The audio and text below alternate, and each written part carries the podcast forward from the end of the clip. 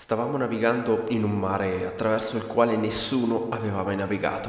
Il tempo era cambiato come per magia. Sembrava che il mondo antartico si fosse pentito del modo inospitale in cui ci aveva accolto il giorno prima. O forse voleva semplicemente attirarci più in profondità nel suo interno, per annientarci con maggiore sicurezza. In ogni caso, abbiamo spinto avanti, presi da quell'ansia quasi febbrile che può essere provata solo da un esploratore che si trova sulla soglia del grande ignoto. Otto Nordeskjold. Ciao a tutti, sono Alessandro e benvenuti alla settima puntata del podcast Da qui al Polo. Permettetemi come sempre di ringraziare tutti gli ascoltatori del podcast delle precedenti sei puntate. Vi ringrazio perché mi avete fatto superare i 100 ascolti totali, grazie davvero di cuore. Vi ricordo la pagina Facebook del podcast e di seguire su Spotify e sulle altre piattaforme il podcast stesso, mettete recensioni, voti positivi, stelline, commenti, ovunque vogliate, come sempre fate. Grazie mille. Nella puntata di oggi parleremo della spedizione polare svedese guidata da Otto Nordeskjold a bordo dell'Antarctic. Cercando un po' di materiale in giro per la rete, pensavo che ci fossero poche fonti per questa spedizione ed in effetti è abbastanza così ma cercando bene nel magico mondo di internet ho trovato un paio di portali molto dettagliati e ben fatti che ho già utilizzato anche per altre spedizioni e sono southpole.com e culantartica.com. Se volete andare a visitare, lì troverete anche immagini delle esplorazioni polari di cui vi ho già raccontato e che ormai sono un po' la mia Bibbia su cui mi baso per realizzare le puntate. Come sempre, devo fare una premessa e anche per questa missione è necessaria. Questa è una spedizione con colpi di scena e storie parallele molto belle ed incredibili e ora possiamo andare a cominciare. La missione svedese era stata decisa dal governo e prevedeva l'utilizzo della nave Antarctic, una baleniera già usata da Eric Bull nel 1895. È un nome che vi suona familiare? Esatto, è quello del collega di Karsten Borchgrevink che sbarcò insieme al nostro norvegese preferito in Antartide a Capo Adair. Vedete come tutto torna nella vita polare. Quindi, quali erano gli obiettivi della missione? Sicuramente l'esplorazione della penisola antartica di Gram, ma anche la zona delle Falkland meridionali e della Terra del Fuoco, oltre che la auspicata scoperta di nuove isole e nuovi territori nella zona nord-ovest del continente. Il viaggio dell'Antarctic iniziò a Göteborg il 16 ottobre del 1901. L'equipaggio era composto prevalentemente da norvegesi con quattro scienziati svedesi. Prima tappa del viaggio, Inghilterra, per imbarcare del carbone a basso costo. E con la scusa di fermarsi lì, Nordeskjold decise di recarsi a Londra per incontrare un uomo, William Spire Bruce, scozzese, che stava anch'egli per partire per l'Antartide. Dato questo, i due si promisero aiuto reciproco in caso di necessità, vista la vicinanza tra le due missioni sarà proprio Bruce il protagonista della nostra prossima puntata. Dopo Londra e l'Inghilterra è tempo di fare rotta verso l'Argentina. E quando la nave, l'Antarctic, getta l'ancora a Buenos Aires, il governo locale fa un'offerta a Nordeskjold e Carl Anton Larsen, il capitano della nave. Tutti i beni necessari alla spedizione sarebbero stati regalati agli svedesi, ma in cambio avrebbero dovuto prendere con loro il sottotenente José Maria Sobral. Che cosa avrà fatto Nordeskjold? Esatto, ha accettato senza alcun dubbio. Sobral studierà poi in Svezia e sarà console in Norvegia, oltre che un ufficiale dell'esercito e un diplomatico argentino. Viene visto come una sorta di eroe nazionale ed anche l'attuale base antartica argentina è intitolata a suo nome. Quindi la nave ripartì dall'Argentina il 21 dicembre ed arrivò nelle Shetland meridionali l'11 gennaio del 1902. Qui l'equipaggio decise di sbarcare per un breve periodo per fare degli esperimenti su queste isole. Da lì si decise di andare poi verso sud ed esplorare lo stretto di Orléans, navigando, come abbiamo sentito nell'introduzione, in un mare placido e tranquillo, sorprendentemente troppo tranquillo. La navigazione portò poi la Antarctic ad andare verso nord. Si decise quindi di sbarcare sull'isola di Paulet, sul lato orientale della punta della penisola antartica. Si tratta di un'isola di origine vulcanica con un diametro di circa un chilometro. Fecero quindi un deposito di rifornimenti sull'isola di Seymour, poco distante, e procedettero ancora più a sud fino a 66 gradi e 15 primi. Non erano nemmeno arrivati oltre la linea del circolo polare antartico. E lì furono fermati dal pack che si faceva sempre più ostico. Così cercarono allora una rotta che gli permettesse di circumnavigare quella zona di ghiaccio così ostinato che impediva loro i movimenti. Ma si videro costretti a tornare verso la penisola antartica, la terra dei Gram, avvistando terra il 9 febbraio del 1902. Si dovette quindi optare per una zona di approdo per poter passare l'inverno antartico e le opzioni che presero in considerazione Nordeskjold e Larsen erano fondamentalmente due, Seymour Island o Snow Hill. Alla fine si decise di optare per quest'ultima, in quanto era più bassa ed era più semplice attraccarvi, ed era circondata da colline e pareti di ghiaccio che avrebbero protetto gli uomini dalle intemperie. Siamo quindi al primo punto interessante. Chi sbarcò a Snow Hill? Tutti? Chiaramente no. Dall'Antartic scesero Nordeskjold, che era il capo della spedizione, Bodman, meteorologo e idrografo, Sobral, militare e assistente agli esperimenti scientifici, Jonassen, esperto della guida delle slitte, un driver, Ekelov, il medico di bordo, e Akerlund, uno dei due cuochi. Questi uomini avrebbero trascorso su quest'isola tutto l'inverno del 1902 per fare questo si dovevano attrezzare e ci vogliono ben tre giorni per sbarcare tutte le attrezzature, le provviste ed i cani da slitta. A quel punto iniziarono la costruzione di due capanne, una principale come abitazione e una per l'osservazione magnetica.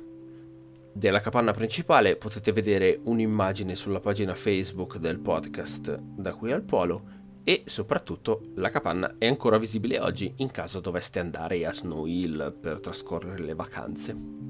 L'Antarctic quindi se ne andò, trascorrendo l'autunno e l'inverno polare nel rilevamento scientifico di dati tra la Georgia del Sud e la Terra del Fuoco. Come andava invece agli svernati? Facevano molte gite in barca, avevano infatti due piccole baleniere. Fecero anche alcune esplorazioni in slitta ma ben presto scoprirono, purtroppo a proprie spese, che la scelta dell'isola di Snow Hill si era rivelata completamente sbagliata. Vi erano infatti moltissime tempeste e temporali che potevano durare anche giorni interi. In uno di questi addirittura la capanna magnetica fu distrutta e molti cani morirono per il freddo e per la tempesta stessa. La vita degli uomini era tutto sommato però abbastanza buona vi era un intenso lavoro scientifico che teneva occupata la mente ed il corpo e la vita nella capanna era forse un pochino più complessa. La temperatura all'interno aveva un'escursione termica verticale di 20 gradi. Cosa voglio dire con questa cosa? Che il pavimento aveva una temperatura di 20 gradi inferiore a quella del soffitto. Inoltre vi era fuliggine ovunque, perché la stufa, che bruciava carbone e grasso di animale, era decisamente poco performante. Vennero fatti anche alcuni tentativi di esplorazione delle zone circostanti, per verificare come funzionassero e quanto reggessero vestiti e attrezzature a temperature più rigide. In alcune escursioni la tenda crollò in altre i cani si mangiarono il cibo destinato agli uomini, in altre ancora i cani si staccarono dalle slitte e tornarono alla capanna. Insomma, esperienze a dir poco probanti. Ci si iniziò quindi ad avvicinare alla primavera, dove si sperava che il ghiaccio prima o poi si sarebbe sciolto, così che l'Antartic potesse riportarli a casa. Ma i mesi passavano e non si vedeva alcun segno di cedimento nel pack. Arrivò novembre, gennaio, nulla. Febbraio, ancora nessuna vela in vista. Il 18 febbraio addirittura una tempesta da sud congelò ancora di più il ghiaccio che aveva iniziato un pochino a sfaldarsi poco distante da Snow Hill. Gli uomini di Nordenskjöld però avevano già messo in preventivo, già sul finire del 1902, di trascorrere un secondo inverno sull'isola. Si pensò quindi a fare provviste e 400 pinguini e 30 foche, oltre che vari stercorari, pagarono il loro tributo alle necessità dell'uomo. Vi racconto quindi di una spedizione fatta nella primavera. Con l'arrivo del caldo, Norderskjold, Sobral e Jonassen partirono per la parte orientale della costa di Oscar II, una parte della penisola di Gram con gli uomini che trainavano una slitta ed i cani che trainavano la seconda. In una buona giornata erano in grado di percorrere addirittura 30 miglia, facciamo 48 km più o meno. Il problema era che questi giorni di buona erano sempre molto pochi. I crepacci, il vento e il meteo avverso furono dei compagni di viaggio assolutamente indesiderati. Norderskjold rischiò di cadere in una spaccatura del ghiaccio, ma riuscì a salvarsi all'ultimo momento. Man mano che passarono i giorni, Jonassen si fece male al braccio, la tenda venne strappata e rotta, i cani mangiarono il cibo che spettava loro, quando venne colpevolmente dimenticato incustodito ed insieme a questo una parte dei finimenti, del sacco e della frusta. Tornarono quindi indietro dopo aver percorso 600 km in 33 giorni. Il secondo inverno trascorse con rilevazioni meteorologiche e alcuni viaggi in slitta per verificare le scoperte dell'anno prima e per dare una sorta di varietà di vita. Il 12 ottobre del 1903 Norderskjold e Jonassen, che erano ancora in ricognizione nella zona intorno a Snow Hill, videro in lontananza tre uomini del loro equipaggio, Anderson, Duse e Grunden, ed il punto d'incontro venne chiamato Cape Well Met. Parleremo di loro tre tra poco, perché in tutto quest'anno trascorso vogliamo sapere ma cosa stava facendo Larsen, il capitano dell'Antarctic? Nel novembre del 1902, torniamo indietro nel tempo, l'obiettivo dell'Antarctic era quello di recuperare gli uomini di Snow Hill, ma il mare non era decisamente permissivo. Vi riporto qui un brano del diario di Anderson, Purtroppo non posso dirvi quale dei tre Anderson dell'equipaggio perché nessuna fonte consultata lo riporta. Alle due e mezza del mattino del 21 novembre sono stato svegliato da forti ordini dal ponte del capitano e mi sono vestito in fretta e in fretta sono salito sul ponte. Tre o quattro lunghezze di nave sulla nostra babordo giaceva un iceberg che era considerevolmente più alto del nostro albero maestro e circa tre volte più lungo della nave. Eravamo in evidente pericolo di essere trasportati dal pack che giaceva vicino all'Antartic, proprio sulla montagna di ghiaccio. Per aumentare ancora le nostre difficoltà eravamo nel mezzo di una bufera di neve accecante. I motori andavano a tutta velocità e avevamo il fiocco e la prua già impostati. Per molto tempo la nave si mosse lentamente in avanti di qualche metro, solo per essere spinta indietro dai banchi che ci arrivavano. Ma dopo un po' i pezzi di ghiaccio cedettero davanti alla pressione combinata del vapore e della vela, e l'Antarctic scivolò oltre l'iceberg nel buio che si era formato davanti a sé. Il viaggio proseguì in una zona di mare decisamente più tranquilla, e da lì si cercò di raggiungere Snow Hill, facendo un'esplorazione della zona con l'Antartic, ma gli sforzi si rivelarono vani. Il ghiaccio era ovunque e non sembrava che vi fosse la possibilità di passare. Così, il 29 dicembre, Anderson, il geologo, Duse, cartografo e militare norvegese, e Grunden, uno dei marinai, sbarcarono a Dope Bay, nella punta della terra di Gram, per cercare di riportare il gruppo di Snow Hill alla nave e questo era però distante più di 300 km. I tre, che camminavano ogni giorno sul pack, fecero anche buoni progressi all'inizio, ma piano piano trovarono delle zone di mare aperto che li costrinsero a cambiare percorso molto spesso, fino a che decisero un giorno di tornare a Dope Bay per aspettare la nave. Nel frattempo Anderson raccolse dei fossili di felci e di altre piante. Si tratta di un risultato straordinario che dimostrò che il continente non era sempre stato congelato, ma che vi erano forme di vita vegetale quantomeno in antichità. Senza una nave e con la missione da compiere fallita, i tre esploratori decisero di costruirsi un rifugio utilizzando delle rocce e la tenda che avevano. Uccisero e nascosero diverse centinaia di pinguini per procurarsi cibo e carburante per trascorrere l'inverno del 1903 nella più completa difficoltà che ci poteva essere. Il tempo era il nemico peggiore, sembrava non passare mai, anche perché non vi erano grossi lavori e non vi erano grosse attività da fare, ma soprattutto nessuno sapeva che fossero lì. Se l'Antartic avesse raggiunto Snow Hill in un altro modo, o fosse andata persa, nessuno avrebbe mai saputo di loro. Così decisero di riprendere la loro missione originaria, partire per Snow Hill per raggiungere Norderskjold e il resto dell'equipaggio sbarcato l'anno prima.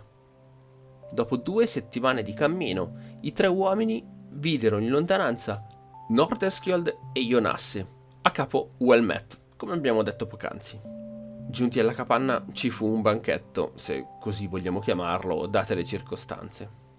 Passarono altre settimane, fino a che l'8 novembre del 1903 gli uomini di stanza alla capanna di Snow Hill videro quattro figure avvicinarsi dalla direzione dell'isola di Seymour. Due erano uomini che erano fuori per una ricognizione, mentre due erano ufficiali della Marina Argentina della corvetta Uruguay, che era partita per una missione di salvataggio prestabilita l'inverno precedente dal governo argentino quando l'Antartic non era mai tornato in Sud America a svernare. Il pensiero di tutti gli uomini lì presenti era uno solo. Larsen, l'equipaggio e la nave stessa erano stati inghiottiti dai ghiacci ed erano morti. Un giorno però i cani iniziarono ad abbaiare furiosamente e gli uomini di Snow Hill si affacciarono dalla casupola per vedere che cosa stesse richiamando l'attenzione dei cani e videro dei puntini lontani, sembravano delle figure umane e si stavano avvicinando dal pack. Ormai sembrava praticamente di stare in centro a Stoccolma con tutta sta gente che continuava ad arrivare. Ma chi erano questi cinque uomini che stavano arrivando? erano Larsen ed altri membri dell'equipaggio. Nordeskjold non stava in sé dalla gioia. Tutti gli uomini erano salvi, o almeno quelli che riusciva a vedere. A quel punto iniziarono i preparativi per la partenza da Snow Hill e l'attraversamento del mare ghiacciato verso la nave Uruguay. Per la strada vennero raccolti i campioni scientifici che erano stati lasciati nei depositi e giunti alla nave si fece rotta verso l'isola di Paulet. Perché? Beh, qui inizia un'altra storia. Dopo aver lasciato il gruppo di Hope Bay nel dicembre del 1902, l'Antarctic era stata stritolata dai ghiacci. All'inizio si parlava di qualche infiltrazione, le assi rotte venivano immediatamente sostituite e l'acqua che entrava veniva pompata fuori. Ma piano piano si capì che la situazione era disperata. L'isola di Paulet era il territorio più vicino ed era a circa 40 chilometri. Così si fece rotta con ciò che rimaneva della nave in tale direzione. L'Antarctic venne quindi abbandonata e l'equipaggio la guardò mentre veniva schiacciata dal ghiaccio e portata a fondo, portandosi dietro tutto il mondo di questi esploratori. Quando una nave viene stritolata dai ghiacci, molti navigatori raccontano che si sente come un pianto, una sofferenza della nave stessa.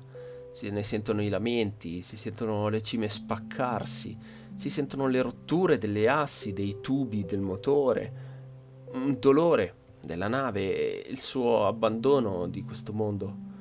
Sembra esagerato, ma n- non sono parole mie. Vi dico qui le parole che Shackleton scrisse sul suo diario quando lui perse l'endurance. Gemendo e stridendo, mentre i suoi legni si spezzano e le sue ferite sanguinano, sta lentamente morendo proprio ora che la sua carriera era appena iniziata. Gli uomini dell'equipaggio iniziarono quindi a trainare attraverso il ghiaccio tutto il materiale che sarebbe potuto essere utile. Una tonnellata di cibo, materiale vario, 240 litri di benzina, travi, corde e legname. Fortunatamente la deriva del pack era loro favorevole e raggiunsero l'isola di Paulet il 28 febbraio del 1903, sapendo che nessuno era a conoscenza del loro destino e avrebbero dovuto trascorrere l'inverno, sopravvivere e chiedere poi aiuto in primavera. Ma fermiamoci un secondo prima di raccontare l'inverno dell'isola di Paulet. La situazione nel febbraio del 1903 è questa.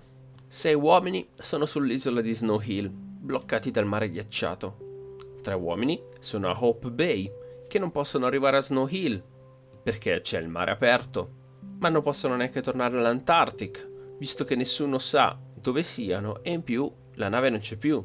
Il capitano con l'equipaggio è sbarcato sull'isola di Paulet. Decisamente una situazione critica e pericolosa. Torniamo quindi sull'isola di Paulet per vedere la vita lì. Gli uomini si assicurarono più di mille pinguini per ottenere cibo e carburante e riuscirono fortunatamente a costruire un rifugio invernale usando pietre piatte che trovarono lì nei dintorni. La capanna era 10 metri per 6 e alta appena per far sì che un uomo stesse in piedi nel mezzo. L'ingresso era decisamente piccolo, proprio per evitare la dispersione di calore e per entrare si doveva entrare chinati o strisciando.